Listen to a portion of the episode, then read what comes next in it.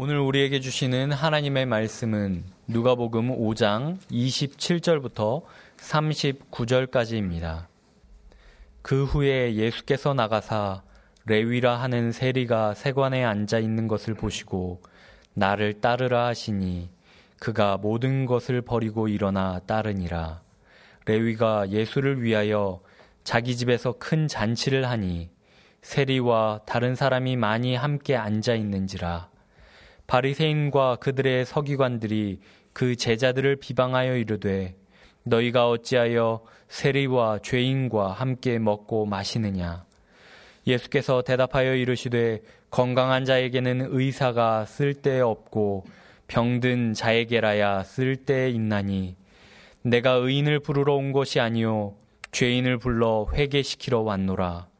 그들이 예수께 말하되 요한의 제자는 자주 금식하며 기도하고 바리새인의 제자들도 또한 그리하되 당신의 제자들은 먹고 마시나이다. 예수께서 그들에게 이르시되 혼인집 손님들이 신랑과 함께 있을 때에 너희가 그 손님으로 금식하게 할 수 있느냐? 그러나 그 날에 이르러 그들이 신랑을 빼앗기리니 그 날에는 금식할 것이니라. 또 비유하여 이르시되 새 옷에서 한 조각을 찢어 낡은 옷에 붙이는 자가 없나니 만일 그렇게 하면 새 옷을 찢을 뿐이요. 또 새 옷에서 찢은 조각이 낡은 것에 어울리지 아니하리라. 새 포도주를 낡은 가죽 부대에 넣는 자가 없나니 만일 그렇게 하면 새 포도주가 부대를 터뜨려 포도주가 쏟아지고 부대도 못 쓰게 되리라. 새 포도주는 새 부대에 넣어야 할 것이니라 묵은 포도주를 마시고 새 것을 원하는 자가 없나니 이는 묵은 것이 좋다 함이니라. 아멘. 세계적인 영화 감독인 스티븐 스필버거는 자신의 회고록을 통해 어린 시절에 있었던 추억 하나를 소개해 주고 있습니다. 그날은 체육 시간이었습니다. 선생님께서는 두 사람씩 짝을 지어서 달리기 시합을 하자고 제안을 하셨습니다. 그러자 아이들은 와 하는 함성과 함께 짝을 짓기 시작했습니다. 꼬마 스필버거도 대열 속에서 자신의 짝을 찾기 위해 두리번거렸습니다. 그런데 그 반에는 장애를 가진 한 친구가 있었습니다. 꼬마 스필버그는 자신이 원하지는 않았지만 그날 그 친구와 짝이 되었습니다. 드디어 두 사람의 달릴 차례가 되었습니다. 꼬마 스필버그와 장애인 그 친구는 나란히 스타트 라인에 섰습니다. 근데 그때 갑자기 같은 반 다른 친구가 큰 소리로 이렇게 외치는 것입니다. 스필버그를 물리쳐버려. 이길 수 있어. 그 한마디는 놀라운 힘을 발휘하기 시작했습니다. 반 친구들이 어느새 일심동체가 되어서 그 약한 친구를 응원하기 시작했기 때문입니다. 대중은 언제나 약자의 편이라는 말은 동서양이 서로 공유하는 인간 본성의 발로인 것 같습니다. 한 친구의 일성으로 시작된 그날 운동장의 분위기는 그 약한 친구를 구심점으로 반을 하나로 맞는 하나로 묶는 원동력이 되었습니다. 반대로 이야기하자면 꼬마 스필버그는 본인의 뜻과는 상관없이 공공의 적이 되고만 것입니다. 그 순간 꼬마 스필버그는 아주 특별하면서도 그 다운 상상력을 동원합니다. 바로 이 달리기를 져주기 위한 대본을 짜는 것입니다. 내가 만약 이 달리기를 진다면 반 친구들은 모두 행복해 할 거야. 지금 분위기 좀 봐. 그렇다고 일부러 져주는 것은 친구에 대한 예의가 아니고, 음, 그렇다면 어쩌지? 그래, 한 편의 영화처럼 달리다가 멋지게 넘어져 주는 거야. 아무도 눈치채지 못하게 말이야. 드디어 달리기가 시작되었습니다. 모두가 예상한 대로 꼬마 스필버거는 저만치 앞서 나가기 시작했습니다. 조금 전에 스타트 라인에서 쩌렁쩌렁 응원의 함성이 어디론가 사라져버리고 둘의 간격이 벌어지면 벌어질수록 운동장에는 고요한 정만만이 흘렀습니다. 그 순간 꼬마 스필버거는 자신이 계획한 대로 영화의 한 장면처럼 멋지게 넘어졌습니다. 그러자 운동장은 일순간에 다시 함성의 동아지로, 도가니로 바뀌기 시작했습니다. 지금껏 침묵을 지키고 있던 반 친구들은 다시 일제히 환호성을 지르며 장애인 친구를 응원하기 시작했습니다. 결국 그날의 달리기는 꼬마 스필버그가 바랬던 것처럼 장애를 가진 친구의 승리로 끝이 났습니다. 반 친구들은 환호를 하며 승리자를 목마 태우고 마치 개선 장군이 금의환향을 한 것처럼 고래고래 소리를 지르면서 운동장을 몇 바퀴 돌더니 교실 안으로 일제히 사라져 버렸습니다. 무척이나 무더웠던 그 여름, 그 큰 운동장에는 꼬마 스필버그 혼자만 남아 있습니다. 그런데 갑자기 눈에서 눈물이 흘러내리기 시작한 것입니다. 아무리 닦아내도 흐르는 눈물을 멈춰주지, 멈춰주지 않았습니다. 급기야 꼬마 스필버그는 운동장에 주저앉아서 엉엉 울기 시작했습니다. 아마도 그 꼬마가 감당하기에는 참으로 힘든 시간이었나 봅니다. 그리고 그는 자신의 회고록에서 이렇게 고백을 합니다. 나는 그날 태어나서 처음으로 이 세상에서 가장 기쁘고도 가장 슬픈 눈물을 흘렸습니다. 가장 기쁘고도 가장 슬픈 눈물. 사랑하는 청년 여러분, 여러분들 혹시 이런 눈물을 흘려보신 적이 있으십니까? 성경에는 참으로 많은 사람들이 등장을 합니다. 이 세상에서 출판된 책 중에 가장 많은 사람들이 등장하는 책이 성경이라는 말이 있습니다. 이 성경에서 눈물이란 단어로 검색을 해보면 총 42절의 말씀이 검색되는 것을 확인할 수 있습니다. 전체 3만 1102절 중에 42절이라고 한다면 정말 미미한 숫자입니다. 하지만 숫자가 적다고 그 의미나 무게가 얇아지거나 가벼워지는 것은 절대로 아닙니다. 왜냐하면 다 한 사람의 눈물이라도 하나님께는 전부이기 때문입니다. 또한 성경은 눈물이란 직접적인 표현을 안 했다 뿐이지 참으로 많은 사람들의 눈물과 애환으로 일구어져 있기 때문입니다. 우리가 잘 아는 다윗이 울었습니다. 파란만장했던 그의 삶 속에서 눈물을 빼고 그의 인생을 논하기란 결코 쉽지 않을 만큼 그는 많은 눈물과 함께 살아온 인생이었습니다. 다윗이 쓴 시편은 보통 150편 중 가운데 73편이라고 전해지고 있는데 그 시편의 하나하나는 실상 다윗 인생의 처절한 눈물의 고백이라고 해도 과언은 아닙니다. 모세도 울었습니다. 지금의 요르, 단 땅에 있는 느보산 위에서 그 역시 하나님 앞에서 울었습니다. 그토록 마음속에 그리고 있었던 가나안 땅이 코앞에 있는데 더 이상 전진할 수 없는 자신의 모습 속에서 울었습니다. 아무것도 아닌 자기를 출애굽 역사의 한복판에 세워주신 하나님의 은혜 때문에 또 울었습니다. 하지만 이제는 하나님께서 정하신 때이기에 죽어야 하는 자기의 현실 속에서 그는 분명히 하나님 앞에서 또 울었습니다. 하지만 우리가 사명자반에서 배운 것처럼 마태복음 17장 변화산 사건에서 이제는 영이 되었지만 가나안 입성을 허락해 주신 하나님의 사랑 때문에 그는 또 한 번 울었을 것입니다. 사도 바울도 울었습니다. 그리고 무엇보다도 우리 주님도 우셨습니다. 그러고 보면 성경은 눈물 행전이라고 해도 과언이 아닙니다. 그런데 오늘 우리가 함께 읽은 본문 속에서도 눈물이라는 단어는 등장하지 않지만 또 한 사람이 눈물을 흘리고 있습니다. 본문 27절과 28절을 읽겠습니다. 죄송합니다. 구의 여호께서 나가서 레이라 하는 세리가 세관에 앉아 있는 것을 보시고 나를 따르라 하시니 그가 모든 것을 버리고 일어나 따르니라. 여기에도 꼬마 스필버그와는 근본적으로 다르지만 공공의 적이 한 사람 등장합니다. 바로 레위입니다. 레위의 부모는 그 아이가 커서 하나님과 사람들에게 아름답게 쓰임받기를 바라는 마음에 히브리식 이름 레위, 헬라식 이름 마테, 즉 하나님의 선물이란 뜻을 지닌 이름을 지어 주셨습니다. 그리고 아들 아들 레이가 그 이름대로 살아가기를 얼마나 바라고 기도했는지 모릅니다. 하지만 현실은 그렇지 못했습니다. 오히려 그는 동족 유대인들로부터 많은 조롱과 비난을 받는 대상이 되고 말았습니다. 그가 어떤 이유로 세리가 되었는지는 알 수 없지만 그는 당시 지배자인 로마 정부를 위해 자신의 동족들인 유대인들로부터 많은 세금을 걷는 일에 앞장섰습니다. 물론 그 과정에서 자신의 주머니를 위해 불법적으로 돈을 착복했음은 불보듯 뻔한 일입니다.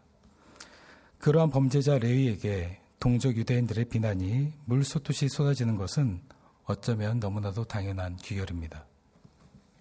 상상을 한번 해보십시오. 마치 일제시대 때 우리나라 사람들의 세금을 강제로 걷어서 일본 사람들에게 바치고 그들에게 빌붙어서 사는 사람이 있다면 우리가 그를 쉽게 용서할 수 있겠습니까? 그러다 보니 레위는 그 자신이 원하든 원하지 않든 간에 공공이 적이 되었고 늘상 그의 이름에는 배신자라는 꼬리표가 따라붙었습니다. 그런 자신의 삶을 청산하고 이제는 아름답게 살아보려고 애도 써봤지만 물질에 눈이, 눈이 먼지 오래였고 이제는 너무나도 익숙해버린 음습한 죄의 그늘에서 빠져나오기란 결코 쉽지 않았습니다.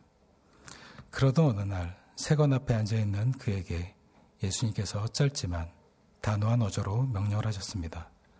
나를 따르라. 그러자 레위는 아주 오래전부터 그 한마디의 말을 기다렸던 듯이 주저없이 바로 반응을 합니다. 본문 27절의 하반절을 제가 다시 읽겠습니다. 나를 따르라 하시니 그 모든 것을 버리고 일어나 따르니라. 많은 분들은 이 본문에서 레위가 모든 것을 버리고 주님을 따르는 어떤 고민도 하지 않고 주님께 나아가는 모습을 보고 때론 놀람과 동시에 감동을 받으실 것입니다. 하지만 저는 그보다는 그 뒤에 따라 나오는 단어에 더 주목하고 싶습니다. 바로 일어나라고 번역된 헬라어 아나스타스입니다. 이 단어는 본문에서 부정과거 분사형으로 쓰이고 있는데 헬라어에서 부정과거 분사형이라 하면 주동사보다 한 단계 앞선 행동을 나타낼 때 사용되는 표현입니다. 간단하게 말씀을 드리면 따르겠다는 행동보다 일어나다라는 행동이 앞섬을 의미합니다. 보통 우리는 뇌의 지배를 받고 있습니다. 우리 뇌의 명령에 따라 우리 몸이 움직입니다. 반대로 뇌의 명령 없이는 우리는 아무것도 할 수 없다고 해도 과언이 아닙니다. 근데 오늘 본문에서는 주님을 따르겠다는 뇌의 명령이 일어나기도 전에 이미 레이의 몸은 주님을, 반, 주님을 향해 반응하고 있었다는 것입니다. 인간의 이성이 동의를 하지 않았음에도 불구하고 레위의 심령은 벌써 그 자리에서 일어나 있었던 것입니다. 그렇다면 어떻게 그러한 일이 가능하겠습니까? 당시 세관이 있었던 가버나움은 동서로 길이 나 있었기 때문에 자연스럽게 많은 사람들이 왔습니다. 그러다 보니까 교통의 요충지로서 중요한 위치를 차지하고 있었습니다. 예수님께서도 공생의 초기에 가버나움을 선교의 기점으로 택하셨기 때문에 그곳을 자주 방문하셨고 세관에 늘 앉아 있었던 레위를 수차례 보셨을 것입니다. 레위 역시 언제부터인가 문득문득 자신을 바라보고 있는 어떤 시선을 느끼고 있었을 것입니다. 근데 그분의 눈빛은 보통의 사람들의 눈빛과 달랐습니다. 특히 그분과 마주, 가끔씩 마주실 때면 말은 하지 않았지만 레위는 자신의 심령이 무너져 내려가고 있음을 느낄 수가 있었습니다. 마치 누가복음 22장에서 베드로가 주님을 세 번 부인할 때 닭이 울고 그 순간 예수님의 눈빛과 마주친 베드로가 심히 통곡했다라는 것처럼 말입니다. 그만큼 가난해질 대로 가난해져 있는 레위의 심령은 예수님을 향한 목마름으로 어느새 변해 있었습니다. 그러한 레위에게 나를 따르라 하신 우리 주님의 말씀은 잠자고 있는 그의 심령을 깨워 새롭게 일으키기에 충분했습니다. 이때 예수님의 뒤를 쫓으며 일어나 쫓아가기 시작한 레위는 그의 인생에서 A와 B씨가 갈리는 순간을 맞이합니다. 그리고 이제부터는 레위로 살아가지 아니하고 마태로 살기로 결심을 했을 것입니다. 바로 그 순간 그의 눈에도 이 세상에서 가장 기쁘고도 가장 슬픈 눈물을 흘렸음은 의심할 여지가 없습니다.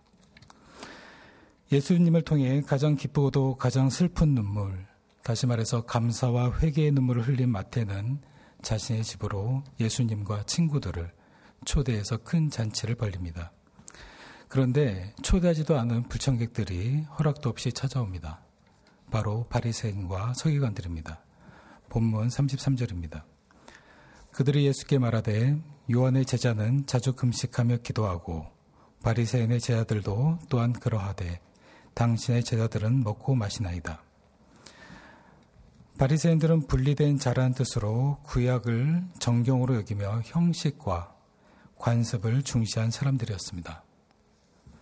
그들은 금식과 레이기의 정결의식을 지켜가며 철저하게 외적인 면을 중시했는데 그 결과 율법의 근본 정신보다는 형식주의와 외식에 빠져 있었던 사람들이었습니다. 근데 가장 큰 문제는 그런 자신들의 모습이 보이지, 않, 보이지 않을 만큼 그들은 교만해졌다는 것입니다. 우리는 신년 주일 설교를 통해서 3일 만에 살아나리라 라는 제목의 설교를 통해 예수님께서 십자가의 죽음을 받아들일 수 있었던 이유는 하나님 안에서 자기를 객관화하셨기 때문이라고 배웠습니다. 그렇습니다. 아무리 대단한 사람도 하나님 앞에서 그분의 시선 앞에서 그분의 말씀으로 자신을 객관에 바라보지 않으면 자기 함정에 빠지게 되고 현재 자신이 빠져 있는 곳이 구렁텅이라는 사실조차도 인지하지 못한다는 것입니다. 그러한 바리새인이 예수님과 제자들에게 먹고 마심의 문제로 프레임을 짜고 예수님을 공격하기 시작한 것입니다. 이것은 결국 자신들은 아주 거룩한 일을 하는 존재이고 예수님의 제자들은 인간 본능이나 매달려 사는 존재로 몰아가는 계략입니다. 하지만 예수님께서는 그들의 프레임에 동요되거나 말려들지 아니하시고 당시 상식적으로 누구나 다 아는 혼인잔치의 비유를 들어서 맞대응을 하셨습니다. 34절입니다. 예수께서 그들에게 이르시되 혼인집 손님들이 신랑과 함께 있을 때 너희가 그 손님으로 금식하게 할 수 있느냐? 그러나 그날에 이르러 그들이 신랑을 빼앗기리니 그날에는 금식할 것이니라. 예수님께서는 바리새인과 서기관들이 제기한 금식 문제에 대해서 금식을 부정하거나 천하게 여기시거나 금식 자체를 문제 삼으신 적이 없습니다. 주제 사실대로 예수님께서는 요한으로부터 세례를 받으시고 40일간 금식을 하신 경험이 있으신 분이셨습니다. 다만 예수님께서는 지금은 혼인잔치를 하고 있으니 여기에서의 금식은 어울리지 않는다는 것입니다. 어느 나라이든 남녀가 사랑을 하고 결혼하는 것은 모두가 축하를 해줄 일입니다. 유대인들에게도 예외는 아닙니다.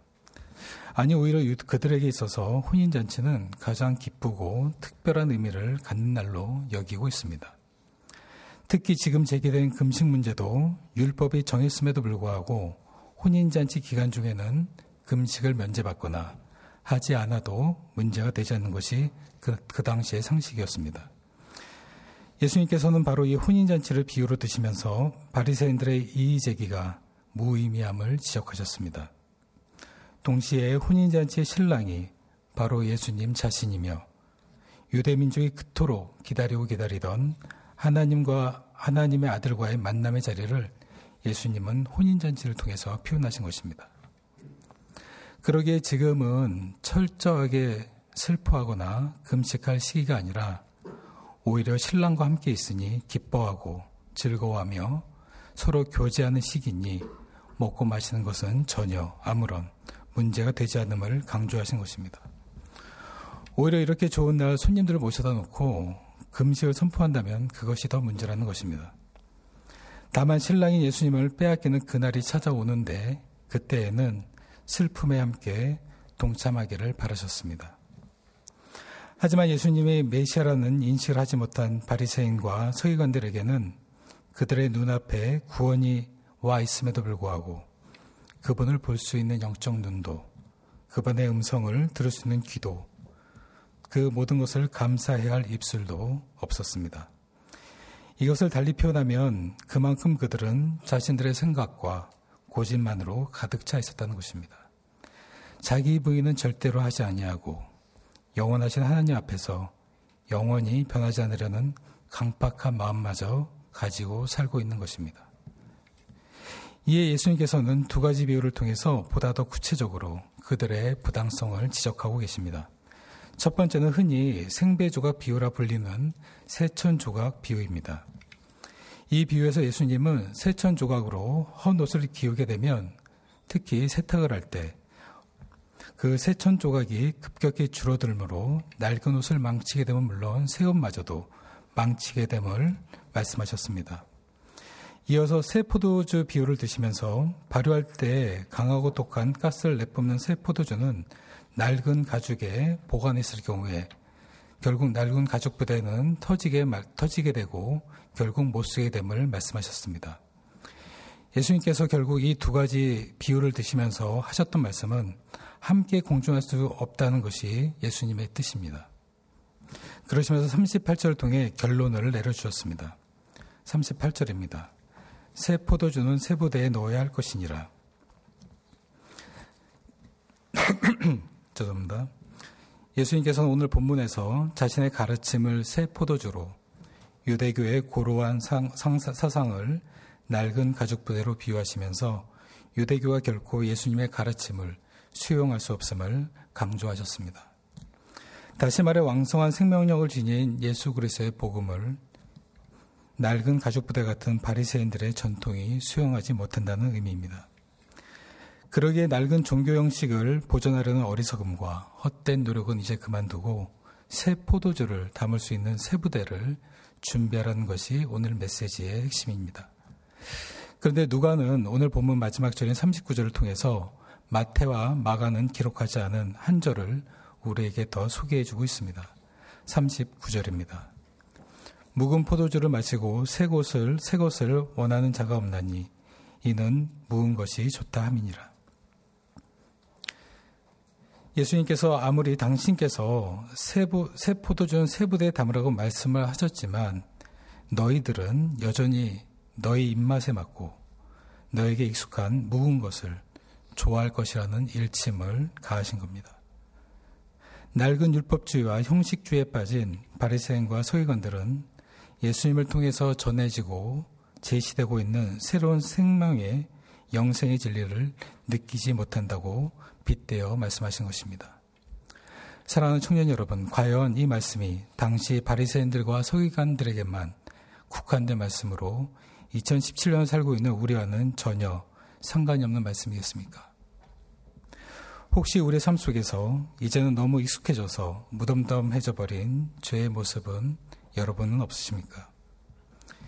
예수님께서는 우리의 삶의 변화를 원하시고 계심에도 불구하고 여전히 놓지 못하는 삶의 무언가가 있지는 않으십니까? 하나님의 것을 받아야 됨에도 불구하고 여전히 세상 것으로 만족해하고 즐거워하고 계시지는 않으십니까? 그리고 우리의 고집과 얄팍한 경험과 지식 때문에 하나님의 말씀을 건성으로 듣고는 있지 않으십니까? 하나님께서 우리에게 새 옷의 천조각 하나 주시려고 이 땅에 예수님을 보내신 게 아닙니다. 우리에게 새 옷을 입혀주시려고 예수님을 보내셨습니다. 낡은 옷을 꿰매어 주시기 위해서 구멍난 양말을 꿰매어 주시기 위해서 십자가의 고통을 허락하신 것이 아닙니다. 영원한 생명을 주시기 위해 예수님을 허락하셨습니다. 다 허물어져가는 다리를 보수해 주시려고 예수님을 보내신 것이 아니라 하나님께로 갈 수 있는 새로운 다리를 지어 주시려고 사랑하는 아들을 우리를 대신해서 십자가에서 못 박으셨습니다. 그럼에도 불구하고 여전히 변화를 거부하는 우리들의 모습이 있다면 우리는 어떤 노력을 해야 하겠습니까? 오늘 세 가지를 생각해 보겠습니다. 첫 번째는 앞에서도 말씀드린 것처럼 매일매일 우리의 시선이 아닌 하나님의 시선으로 우리를 객관화해서 바라보아야 합니다. 죄를 지은 인간은 변화를 두려워합니다. 그러기에 어떤 일에도 수동적이고 안주하려고만 합니다.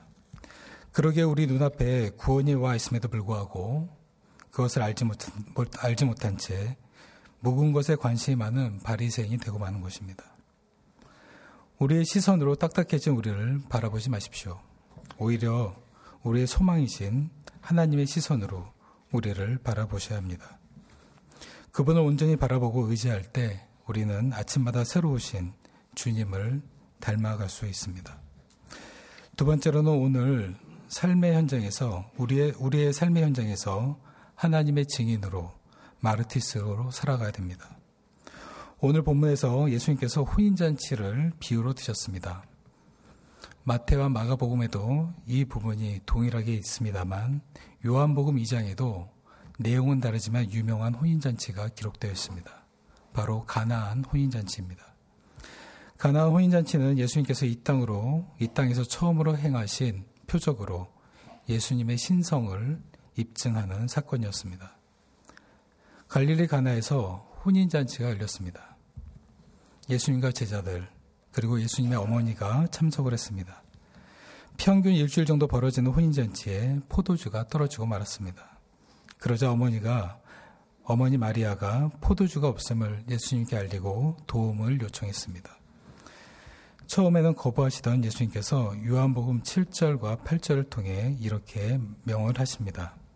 항아리에 물을 채우라. 8절입니다. 이제는 떠서 연회장에게 갖다 주라. 그러자 여러분들이 다 잘 아시는 것과 같이 놀라운 일이 벌어집니다. 9절입니다. 연회장은 물로 된 포도주를 맛보고도 어디서 났는지 알지 못하되 물떠온 하인들은 알더라. 물이 포도주로 변화된 것입니다.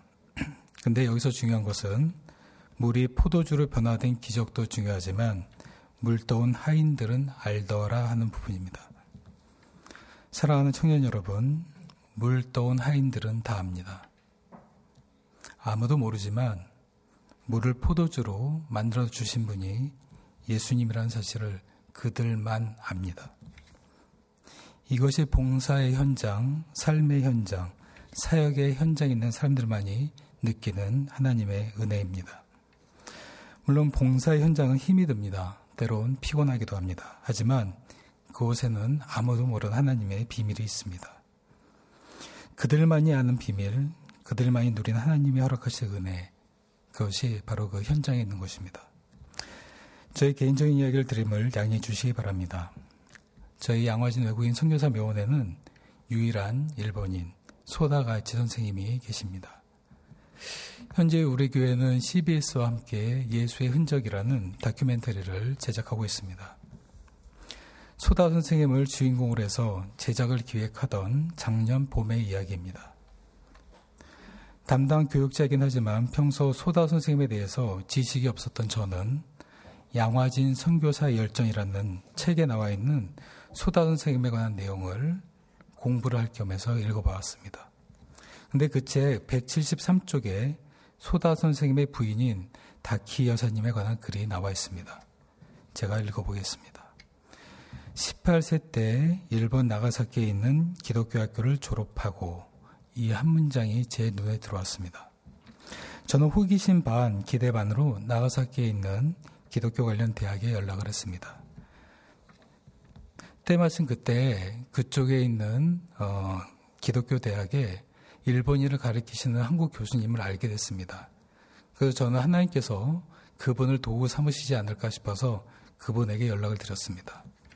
그리고 그 학교에 100여 년 전에 다키라는 여성이 졸업을 했는지 여쭈어 보았습니다. 그자 며칠 후에 그 대학으로부터 그 교수님으로부터 답변이 왔습니다. 졸업생 중에는 그런 분이 없다는 겁니다. 그래서 그 교수님에게 그 지역에 또 다른 학교가 있는지 여쭤보았습니다. 그러자 한 학교가 더 있다고 했습니다. 그 학교의 연락처를 받고 저는 다시 전화를 했습니다. 그러자, 그러자 그 학교에서의 답변은 100여 년 전에는 남자 학교였기 때문에 여성은 학생으로 존재하지 않는다는 겁니다. 나가사키에 있는 기독교 관련 학교를 전부 확인해 보았지만 두 곳 다 없다는 답변을 듣고 저는 상당히 실망을 했습니다. 하지만 지금 생각해도 왜 그런 질문을 제가 했는지 모르지만 제가 그분한테 이렇게 다시 질문을 드렸습니다. 그렇다면 지금은 나가사키에는 없지만 100여 년 전에는 나가사키에 있었는데 지금은 다른 곳으로 옮긴 학교가 혹시 있습니까? 그러자 있다라고 했습니다. 그래서 소개받은 그 학교로 다시 연락을 드렸습니다. 그랬더니 이번에는 과거 기록에 대해서 가장 잘 아시는 분이 비상근으로 일을 하시기 때문에 3일 후에나 학교에 나온다고 말씀을 하셨습니다. 저는 그럼 제가 오늘 전화로 말씀드린 내용을 메일로 보낼 테니 그분한테 미리 읽어보게 해주시고 3일 후에는 처음부터 이 이야기를 시작하는 게 아니라 어느 정도의 답을 그분을 통해서 듣고 싶다라고 부탁을 드렸습니다. 그리고 저의 개인적인 계산으로 나온 수치이지만 1896년경에 그 학교를 졸업했을 거라고 추정됩니다 라고 덧붙였습니다. 3일 후 저는 다시 그 학교로 전화를 드렸고 담당자와 통화를 했습니다. 그때 그 담당자는 저에게 1896년에 졸업을 한 분이 있고 그분이 닦이시고 그분의 자료를 저한테 메일로 보내주겠다고 했습니다. 하나의 문장을 읽고 그 현장에서 조금 움직였는데 100년 전의 인물의 숨은 기록이 드러난 것입니다. 저는 하나님께서 일을 하고 계시는 마음이 들었고 이후 교회의 허락을 받아서 소다 선생님의 흔적을 찾으러 작년에 일본으로 출장을 떠났습니다. 근데 그때도 저의 의지와는 전혀 상관없이 소다 선생님에 관한 유일한 책 한 권이 일본어로 되어 있는 게 있습니다. 그 책을 저의 의지와 상관없이 제 손에 들어왔습니다. 그리고 저는 그 책을 지도 삼아서 일본 전국을 돌아다녔습니다. 그 책에 나와 있는 소다 선생님의 흔적과 행적을 찾으러 전국을 돌아다닌 것입니다. 그 10일간의 일정 가운데 저는 많은 자료를 얻을 수 있었습니다. 근데 그것보다는 그 10일 동안 역동적으로 일하시는 하나님을 목격을 했습니다. 제가 굳이 이 간증을 드리는 이유는 최소한 소다가지 선생님에 관해서는 김영준이는 안다는 겁니다. 그 10일 동안 하나님께서 어떤 일을 하셨는지 가나안 호인잔치에 물도온 하인들이 아는 것처럼 저도 알고 있다는 겁니다. 이것이 사역의 현장, 봉사 현장에 있는 사람들이 받을 수 있는 축복입니다. 제가 그 사실을 정말로 안다면 어찌 제가 하나님 앞에서 여전히 고집부리고 제 중심적인 삶을 살 수 있겠으며 어찌 새로워지지 않을 수 있겠습니까? 세 번째는 오늘 모두에서도 말씀을 들었던 것처럼 우리 삶 속에서 가장 기쁘고도 가장 슬픈 눈물인 감사와 회개의 눈물을 회복하셔야 합니다. 감사가 있고 회개가 있는 삶에는 교만이라는 단어가 자리 잡을 수가 없습니다. 우리 청년, 청년들 가운데 감사의 눈물이 사라진 분이 계십니까? 아니면 최근에 회개의 눈물이 더 이상 나오지 않는 분이 혹시 계십니까? 우리 안에 하나님에 대한 감사와 회개가 회복될 때 우리는 비로소 주님 안에서 새로워질 수 있습니다. 그리고 오늘 본문 말씀처럼 주님이 바라시는 새 부대로 우리가 다시 거듭날 수가 있습니다. 주님 안에서 새 부대가 되는 저와 여러분이 되시길 바랍니다. 기도하겠습니다. 하나님 아버지, 오늘 말씀을 통해 주님 안에서 영원히 변하지 않으려는 저희들의 자화상을 마주 대하게 해주셔서 참 감사합니다. 그 옛날 바리새인과 서기관들의 모습이 실상은 실상은 오늘을 살고 있는 저희들의 모습임을 다시금 일깨워 주셔서 그 또한 감사를 드립니다. 저희들이 이 땅에 사는 동안에 저희의 시선이 아닌 저희를 늘 기대하시고 응원해 주시는 하나님의 시선으로 저희를 바라보게 하시고 저희들의 삶이 아침마다 새로우신 우리 주님을 닮아갈 수 있도록 도와주시옵소서. 또한 하나님과의 비밀을 많이 아는 증인으로도 저희 각자를 부르셨사오니 삶의 자리, 봉사의 자리에서 그 주님을 만날 수 있는 은혜 또한 내려주시고 무엇보다도 이 세상에서 가장 기쁘고도 가장 슬픈 눈물을 회복하게 하여 주시사 소금과 빛으로 맡겨주신 소명을 잘 감당할 수 있도록 도와주시옵소서. 예수님 이름으로 기도드립니다.